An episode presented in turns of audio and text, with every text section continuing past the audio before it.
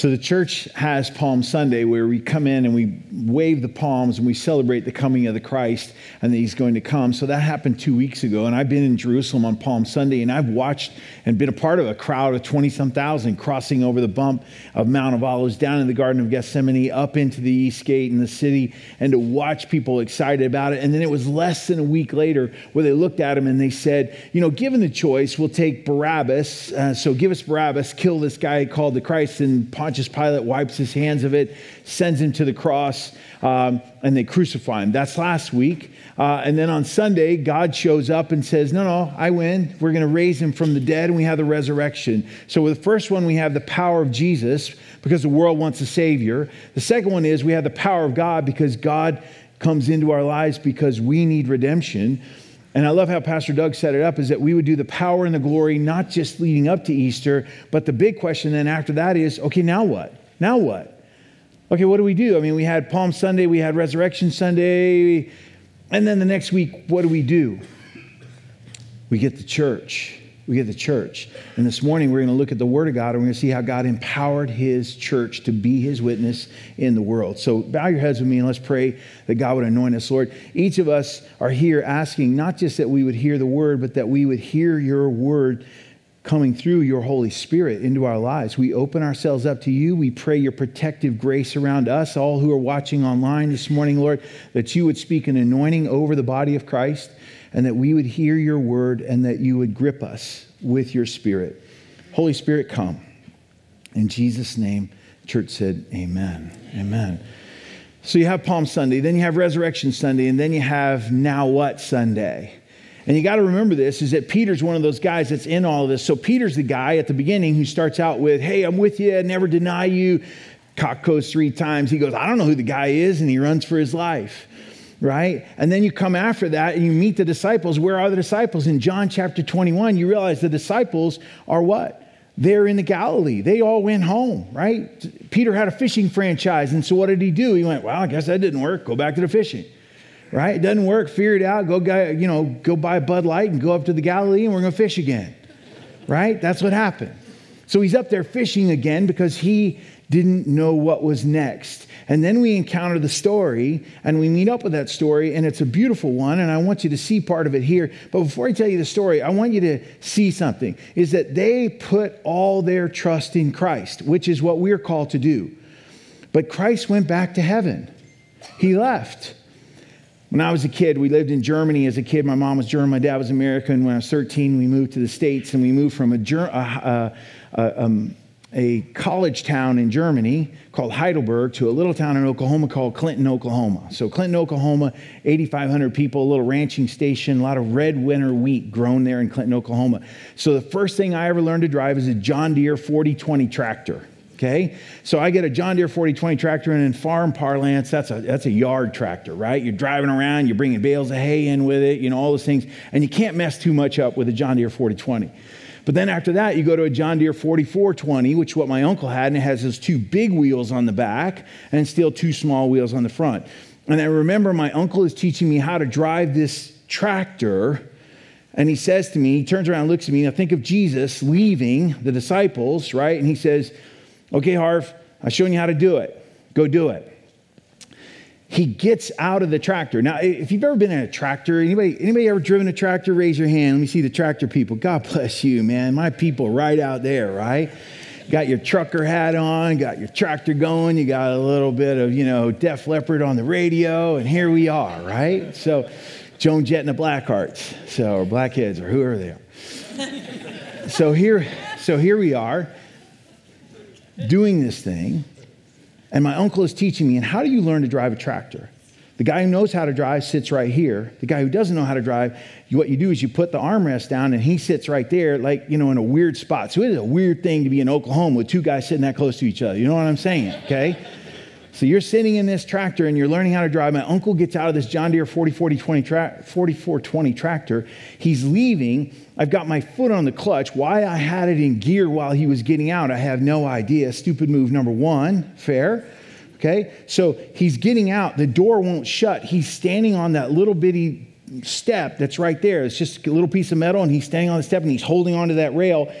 I go to pull the door and I got my foot on the clutch. And as I go to pull the door, I pop the clutch, pop a wheelie, and my uncle is holding on like a rag doll. and I say to him, Uncle Bill, I didn't mean to do that. And he said, Son, if you meant to do that, you wouldn't work for me anymore. he said that. I swear he said that. So I go from a 40 20 yard tractor to a 44 20 tractor, and my first start is I pop a wheelie while he's getting off after he says, You got this. And I go, Yeah, I got this. So then he puts me in the John Deere 8440 tractor, which is one of those that's got four big tires in the back, four big tires in the front, and it's an articulating tractor, okay? And so what it does is, is that this tractor is made to pull. Okay, it's a huge tractor. So I learned and grown and grown and grown and I get up to the John Deere 8440 tractor. Now, let me give you a little bit of Oklahoma for a second, okay? So there's a dirt road right here, and the road comes down the hill, and then as it comes down the hill, it takes a turn to the west. My dad was born and grew up on that piece of ground right here, okay? So that was the Friesen farm, okay? The Heidebrights owned the farm on this side, and Ufa owned the farm on this side, okay? Gotta love these names, right? So my uncle is training me. I'm on the John Deere 8440. The first, tra- the first field I come into is opposite the field they're cutting wheat on this side. So think of all this big field over here with, with combines and trucks and a grain cart and you know all my cousins and uncle and everybody and the other uncle. I pull into the field, the John Deere 8440. You got this, Harv? Oh, I got it, you know. I get in there, the first thing I do is I line it up, I look forward, I look back, I look forward, and I don't know how your mind works, but I can still see this happen. And I turn around, and as I look back, I see that chisel plow digging in the ground, just like he told me how to set it. We had the preset in there. You jam it up to the preset. You're in A4 in the tractor. It's pulling hard. I look back and I clip a telephone pole and funk so I knew enough to where I popped the clutch, threw it out of gear, and I put my hands up, and I looked like, you know, the kid in Karate Kid with my feet up, my sand. I'm like, I'm going to get fried right here. Because I thought it was a power line. Over the, over the CB radio, that'll date ya. He didn't text me for the millennial who spoke just a moment ago.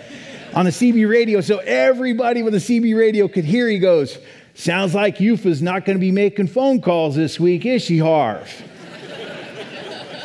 Because I took out the, her line that was her phone line to her house. When the church started, that's exactly how the church started. You got this? You got it? You good? You go, oh, yeah, we're good. Everybody ran for their life. Everybody ran for their life. Everybody said, You know him? No, I don't know him. And they went, they did what? They went back to fishing. If you have ever had any connection with Asian culture, Harvey's beginning of tractor driving would be what they call an inauspicious start. The church had an inauspicious start as well, but we recover. And how do we recover? It's the Holy Spirit of God that comes into our lives. I want to show you, and I've given you the handout, so it's handout Harvey, right? So you got those on the seats. If you don't have one, there's some extra ones laying around. If you're online, they're right there on the front of the church website. All you do is click that PDF. You've got it right there. Church notes are in the church app as well. But you need to see something. When Uncle Bill who was all of 5'11, 6 foot, 170 pounds, soaking wet, when Uncle Bill always had a toothpick in his mouth. I mean, it was just the stereotype, the good man. I mean, what a good man. In that, what he was trying to do was give me his experience. See that? He sat in that tractor right next to me, teaching me everything he knew how. And here's what he realized he couldn't plow. The guy had 3,000 acres of hard red winter wheat. He could not run that farm by himself. So he knew he needed to take what he knew and pour it into guys like me in really expensive green equipment and hope it worked out. That's exactly what Jesus did when he started the church is that he poured himself into his guys and then when he left he did something Uncle Bill couldn't do and that was he gave a church, the church, his Holy Spirit. And the Holy Spirit of God came down over the church, and we're going to watch how that happened. But before we get there, I want you to see a progression. God is a God of order. God knew what he was doing. Sometimes we get into the New Testament church and we just do New Testament, and what we forget is that God was doing this long before. Uncle Bill was farming long before Harv got off of a plane in New Jersey in 1979, okay? He knew what he was doing. I want you to see a progression of what God did in his church, and it's on your sheet of paper there, and that is, is that the Jewish holy days and their meaning have significance for exactly how it works in the body of Christ. look at how these work. Okay, there's a little triptych, right? The first piece is Purim, then Pesach, then Pentecost, right? In the Hebrew, it obviously doesn't start in P's with all of them, but it's Purim, Pesach, and Pentecost. And what these are is, is that Purim is when Esther, anybody ever read the book of Esther, what happens is, is that God saves the people of uh, uh, his people from annihilation. There wasn't just a holocaust of what happened in the 1940s. The people of God, the Jews, had been running for their life for forever. You guys realize there's only 14 million Jews in the world, right? You, you, you know that? They're the same number of people that live in the LA basin is the entirety of how many Jewish people there are in the entire world. That's it. A minuscule number of 8 billion people, 14 million. They were trying to be annihilated by, by, a king. Esther stood in, and what they, what they celebrate on Purim, and I was there last month, is they celebrate that God saved his people by someone who took a stand. We celebrate Jesus, who saved, came to save his people by doing what? Taking a stand, right? The power of Jesus. Pastor Doug preached that sermon on, on Palm Sunday. Pesach was the following week. And in Pesach, what you have with it is you have Passover. And what does Passover celebrate? Passover celebrates that during their time in captivity in Egypt, God passed over the people of God and didn't allow the plagues to hit their lives. Okay? And the first one that the one that was really big was is that when the death angel came over, it passed over those children and they were saved give any kind of a picture to you the fact that Jesus Christ defeated death so that death wouldn't scare us. Jesus was doing for us, he became the true what? The Pesach or Passover lamb. Behold the Lamb of God. Remember when John said that to, to Jesus? Now we have the power of the resurrection. Then the third one that comes on, and that's this Sunday, and that is, is that now what? Now what is we have Pentecost. And what was Pentecost? 50 days, 5 0, 50 days exactly after you had Pesach or Passover, they would celebrate the Torah, the giving of the Word of God, the first five books of the Bible, right? Genesis, Exodus, Leviticus, Numbers, and Deuteronomy. And every Jew knows that those five, five books, they're on the scrolls, they represent how God interacted and built his people. It's where God chose his people. It's where Abraham comes out of Ur and Abram comes out and becomes Abraham, the, the patriarch, if you will, of the entire Jewish faith, right? That celebratory, the God of Abraham, Isaac, and Jacob. All that happens in the Torah. Now, understand something about Jesus dying for a second. So I'm trying to put Easter into context because sometimes we go, Easter, man, it was really great. We had a new, new outfit and we did all those sorts of things. Well, now what? The beauty is in the now what, you all. I mean, Easter Sunday, Resurrection Sunday is a beautiful day. But the now what is the big deal because now what affects your life. Now what in the church is exactly Uncle Bill getting out of that 4420 tractor and he goes, turns around and he goes, You got this kid? And I pop a wheel and go, Yeah, we got it. That's an inauspicious start. God didn't have, didn't leave this up to chance. There's a very important thing for you should remember is a Jew would have come to Pesach and they would have made pilgrimage and they would have come from all over the known world to come to Passover. Not every year, but they would come on interspersed years, right? It was a big, big deal. And when they came, they stayed for Pentecost very often. Why? Because when they went back to Rome, when they went back to all their places, what happened was is that they wanted to celebrate the Passover high point, but they also wanted to celebrate that they had God's word when they left. We celebrate the resurrection, and what we celebrate is God's Holy Spirit lives in us for the rest. Let's look at the verse. Let's pick up, let's pick up the, the text in, in Acts chapter 1. Acts chapter 1, verse 6. So when the apostles were with Jesus, they kept asking him, Lord, has the time come for you to free Israel and restore our kingdom? He replied, The Father alone has the authority to set those times and dates, dates and times. They are not for you to know. You got to love the disciples. It's just like Harvey, you know, pimple faced Harvey on that John Deere 4420, right? Can I drive it now? Can I drive it now? Can I drive it now? But when Jesus is resurrected, they go, okay, and, and when do we win? And he goes, Come on, kid, you don't know what you're asking. I'm not ready to share that yet. You are so focused on the temporal. Get your mind up above what the kingdom of God. Church, hear this. We get so focused on the church that we forget the kingdom of God is so much bigger than the church. That's why we're focusing on it all year long, celebrating God's kingdom is bigger than our lives. Uncle Bill didn't just need someone to drive a 4420, he needed to bring in 3,000 acres of hard red winter wheat and get it to the elevator. You see the difference? The kids focused on that tractor. Uncle Bill's trying to figure out how to make a life. The kingdom of God is bigger than just the church. Have a bigger mindset than just that. So he replied, The Father alone. So, verse 8, let's, let's look at verse 8 here for a second. So, after he says this to him, he says, You want all the good stuff to happen. Let's go to work. Let's go to work. What's the work of the kingdom? But you will receive power when the Holy Spirit comes upon you, and you will be my witnesses, telling people about me everywhere. So he's saying, You don't just get the power, you will get the Holy Spirit. I will actually endow you with my experience. I'll hand over God into your lives. And you go, How does he do that? Hold on, we'll get to Acts chapter 2. And you will be my witnesses. Remember, these are the same guys that ran for their lives. He's going, I thought we were done with that. I mean, we're up here fishing now. You're saying that, like, they may come kill me too? Right? They're hearing that. You need to hear what they heard.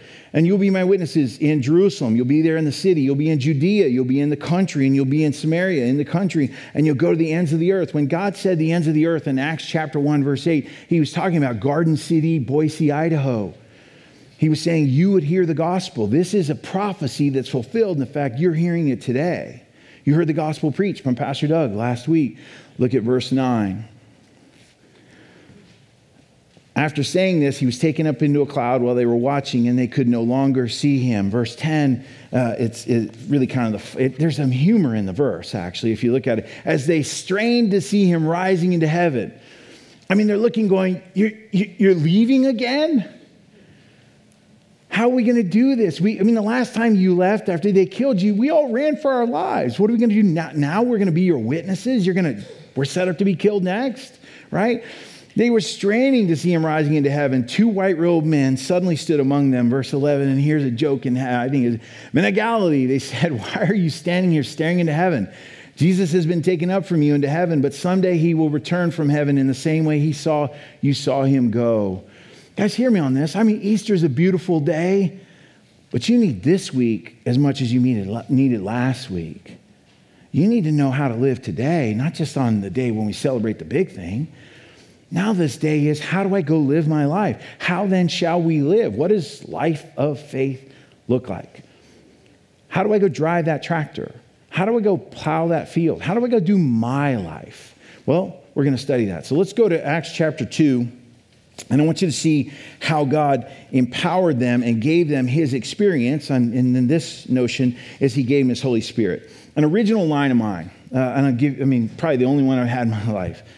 Experience, this is Oklahomaism, okay? So experience is a beautiful thing except for how you come by it.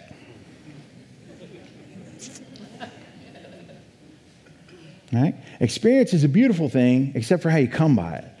You pop clutches, you knock down telephone poles, you bust up a marriage, you break up a life, you bankrupt a business, you have a, a hard day. Experience is a beautiful thing except for how you come by it, right?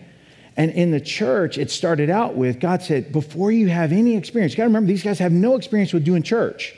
Right? They had no idea that someday, 2,000 years later, they're going to have to figure out how to do VBS with the volunteers, right? They had no experience. So, what is God going to do? He said, I, will be with you. I'll give you my Holy Spirit. So let's look at Acts 2. On the day of Pentecost, all the believers were meeting together in one place. Suddenly there was a sound from heaven like roaring of a mighty windstorm, and it filled the house where, where, where they were sitting. Then what looked like flames or tongues or the, uh, a fire that appeared and settled on each of them. Now, here, here's a very important thing. When God does his work, you don't get to control it. Religion is you get to run it. You could say, God, all right, this is what we're going to do. We're going to show up for an hour on Sunday. It's going to be like this. The temperature in the room should be like this. We should have parking like this. We should have kids programs like this. We should have all like that. And there's nothing wrong with all those things. But here's, the, here's God is not interested in the chairs. Okay, newsflash: these chairs are not going to heaven. The chairs are going to hell. And the chairs are here every Sunday. But they're still going to hell. It's a layered thing, right? You got to stick with me, right? All right. Here all week, right? You got it. Thank you, Linda. It's not about being here, it's about having Him in you. Is that you would have the Spirit of the living God in you. When God showed up, there was a fire that flamed above their heads, and the people went, Wow, that's unique. That's different. Wonder what that's about. Now, there's a thing that happens in religion, and here's what happens. The moment something miraculous goes on with God, guys like me show up with slick suits, things in their ears, and they go, We could bottle and sell this stuff. I mean, dude, we could run a franchise, make the buns smaller, the meat, uh, sorry, the buns bigger, and the, the meat a little bit smaller, and every year squeeze another 3% out of you, right? Would you like to sign up? See, we can franchise church. We can franchise Jesus. We can run our own little shop here. That is not why God started the church. God did not start the church to get you or the chairs to show up. God did not start the church so that we would have a happy talk every week when we get together and we go, all right, we're going to go out there and do it again. Here we go, Delbert. We're going to get on that 8440 and we're going to plow this field. Last year, last week we knocked down the posts. This week we're going to do it right. That is, that's religion. God came along and said, We are harvesting 3,000 acres of wheat. We've got a bigger thing we're doing. I want to live in you. I want to live in you. I sent Jesus. I'm going to send you my Holy Spirit. Jesus actually said this. He said, It will be better for you that I go away so the Spirit of God will come over all of you. You need the Spirit of the living God to live in your life, or you will not make it in the faith. Because you will have a religion, but you will not have a relationship, and it's a relationship that counts. The scariest words of the Bible are when Jesus encounters the people in, in Matthew. It's recorded in Matthew 7, it's also spoken of in Matthew 25, where Jesus encounters the people and, and they come to him and they go, Lord, Lord, didn't we prophesy in your name, which is a fancy word for preach, right? Didn't we speak here in your name? And didn't we do a few things like this? And we do this. And he says, Depart from me, I never knew you. See, there's a really tragic end to religion because religion is us faking it with each other. Relationship is you're a sinner, you're a sinner, you're a sinner. I am a sinner. And I need a resurrected Savior. And I need the Spirit of God to empower my life so that His kingdom will come. His will will be done on earth as it is in heaven. Do not live a day of your walk with God without the Holy Spirit in your life. You want Him in your life.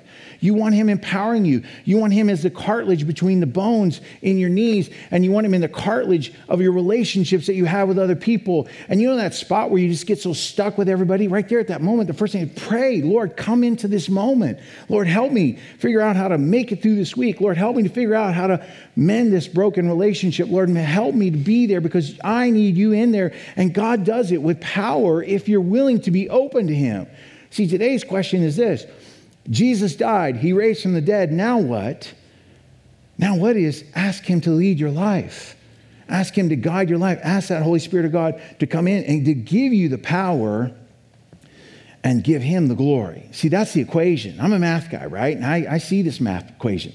When God gives me the power, I give God the glory. When I operate in my power, which is called religion, I get the glory. See that?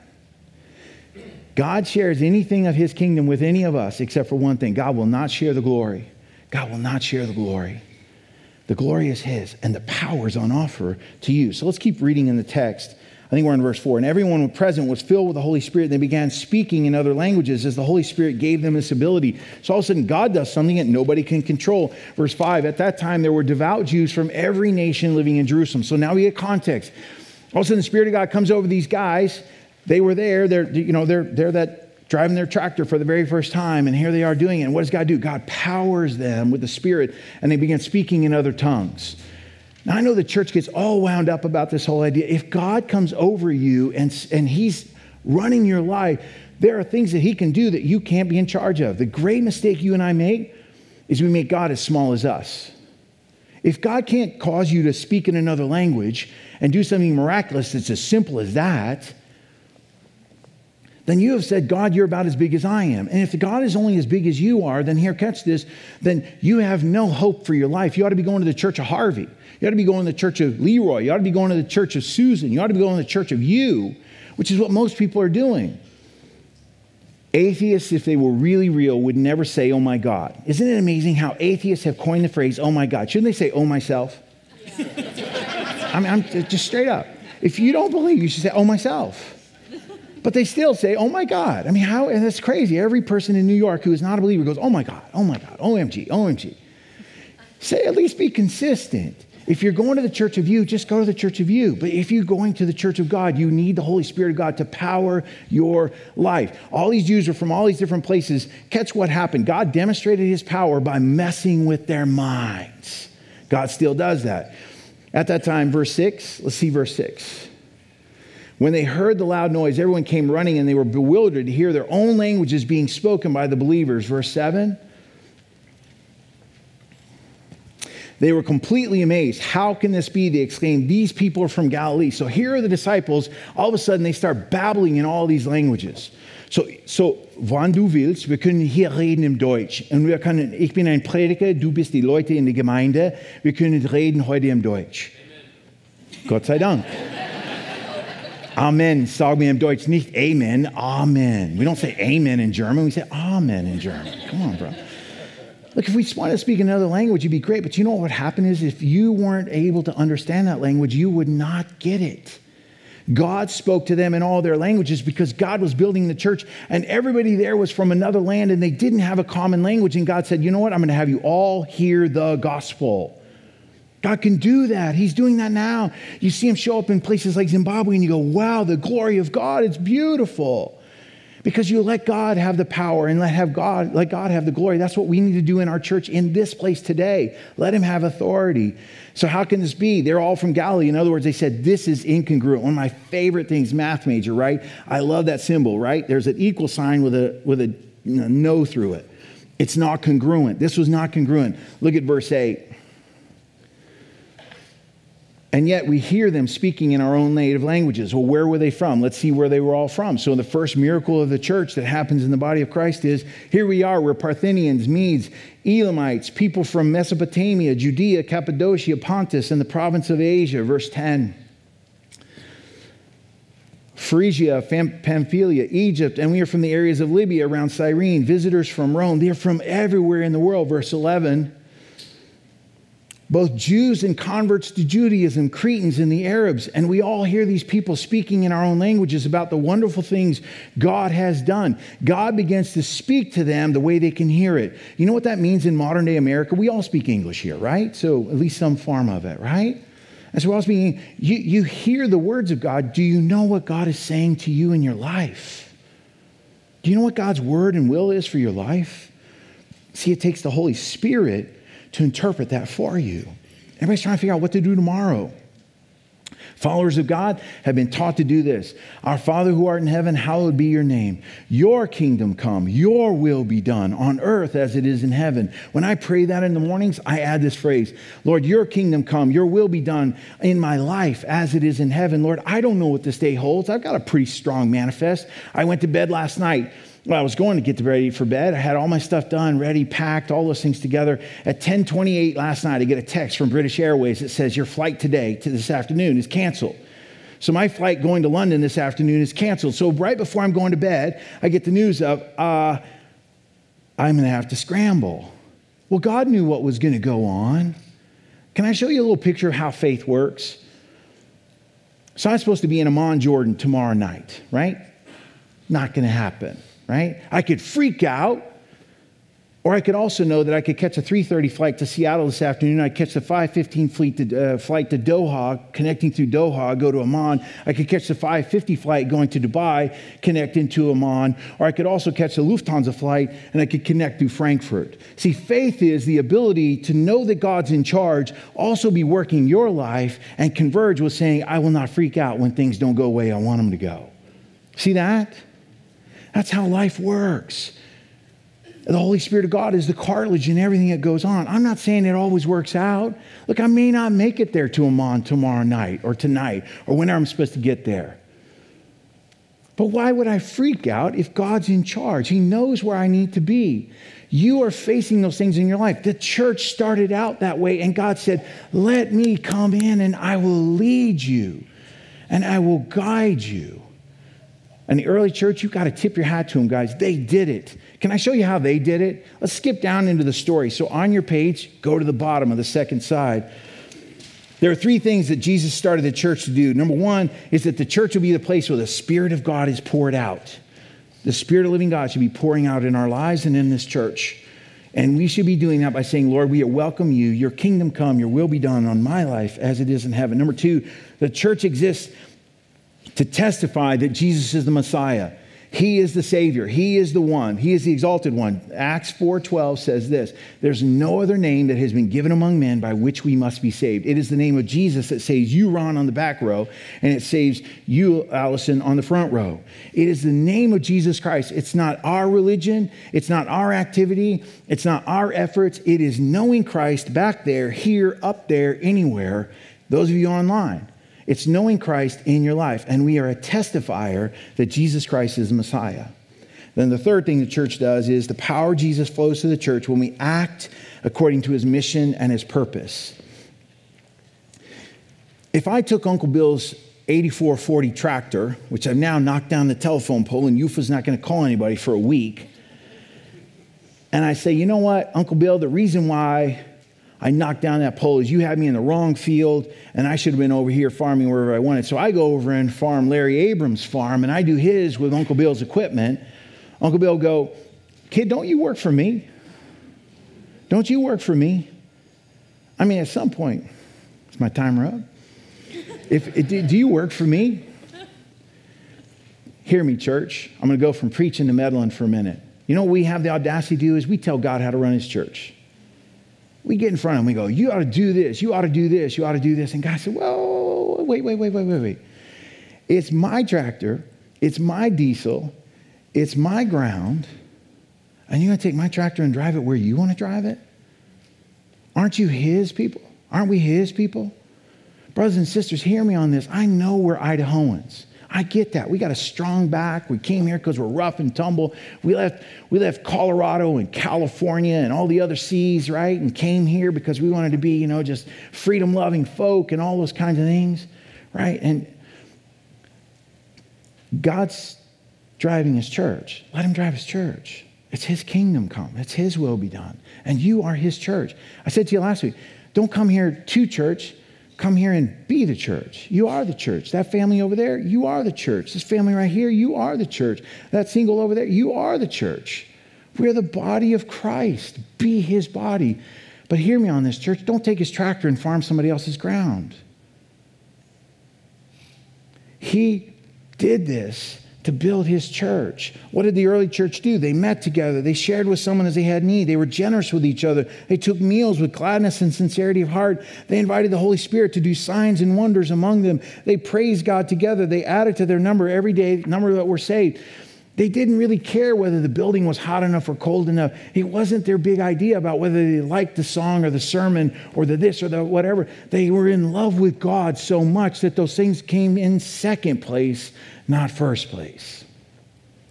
God wants to be the leader and Lord of your life, friends. And He has a spirit ready to pour out into your life, but you have to give Him space. You got to give Him space.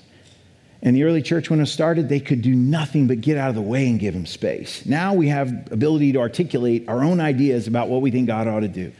Let the Lord lead your life. Let the Lord lead your life. Now, I want to finish a, a, a, story for just a second. So, there, so, she gave me permission to do that. So there's a, a lady in our church. She's a part of this really great uh, group, and they train and train and train and develop for this thing that they're doing. And I won't mention it because I don't want to get. It's a big small town, right? I don't want to offend people, but.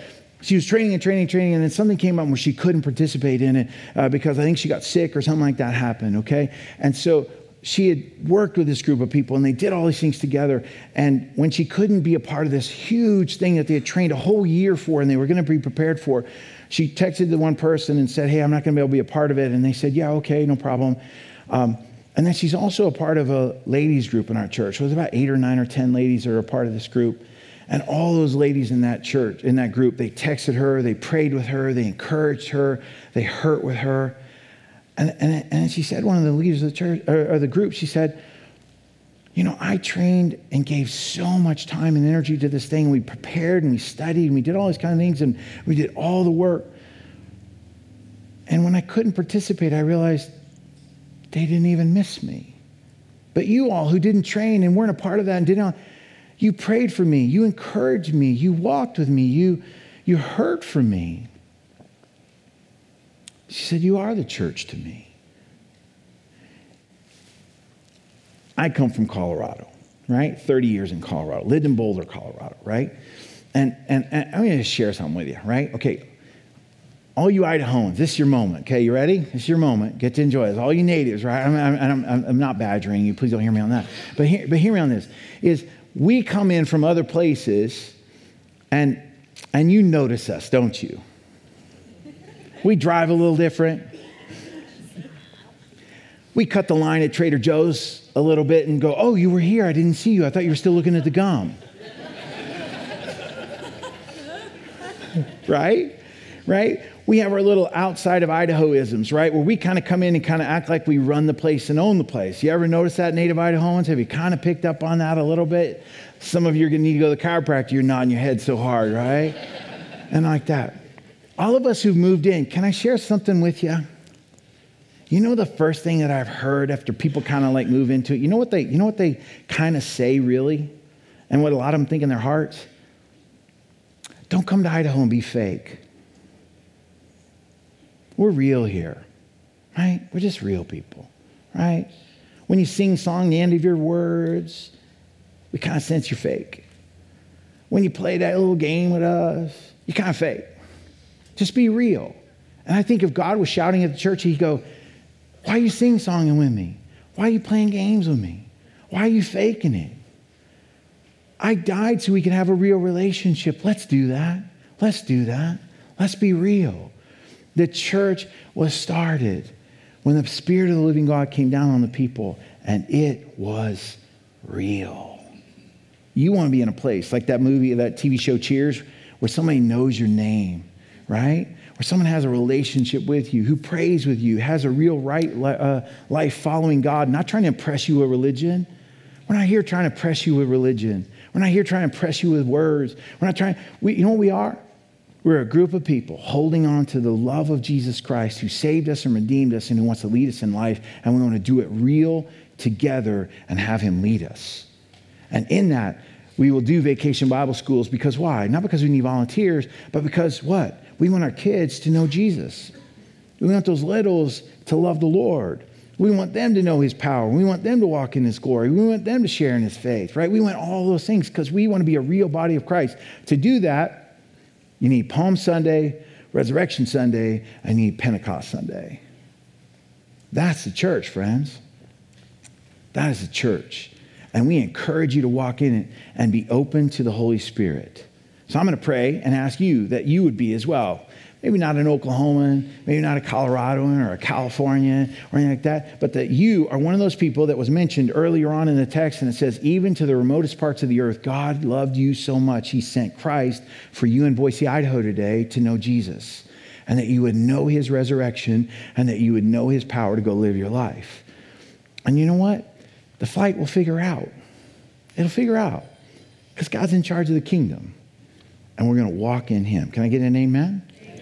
Amen. All right, let's pray. Lord, we thank you for the church that got started on that day with power and beauty and depth and goodness. And we thank you for the church that met today in that small village in Nigeria where the sisters and the brothers got together and they worshiped your name.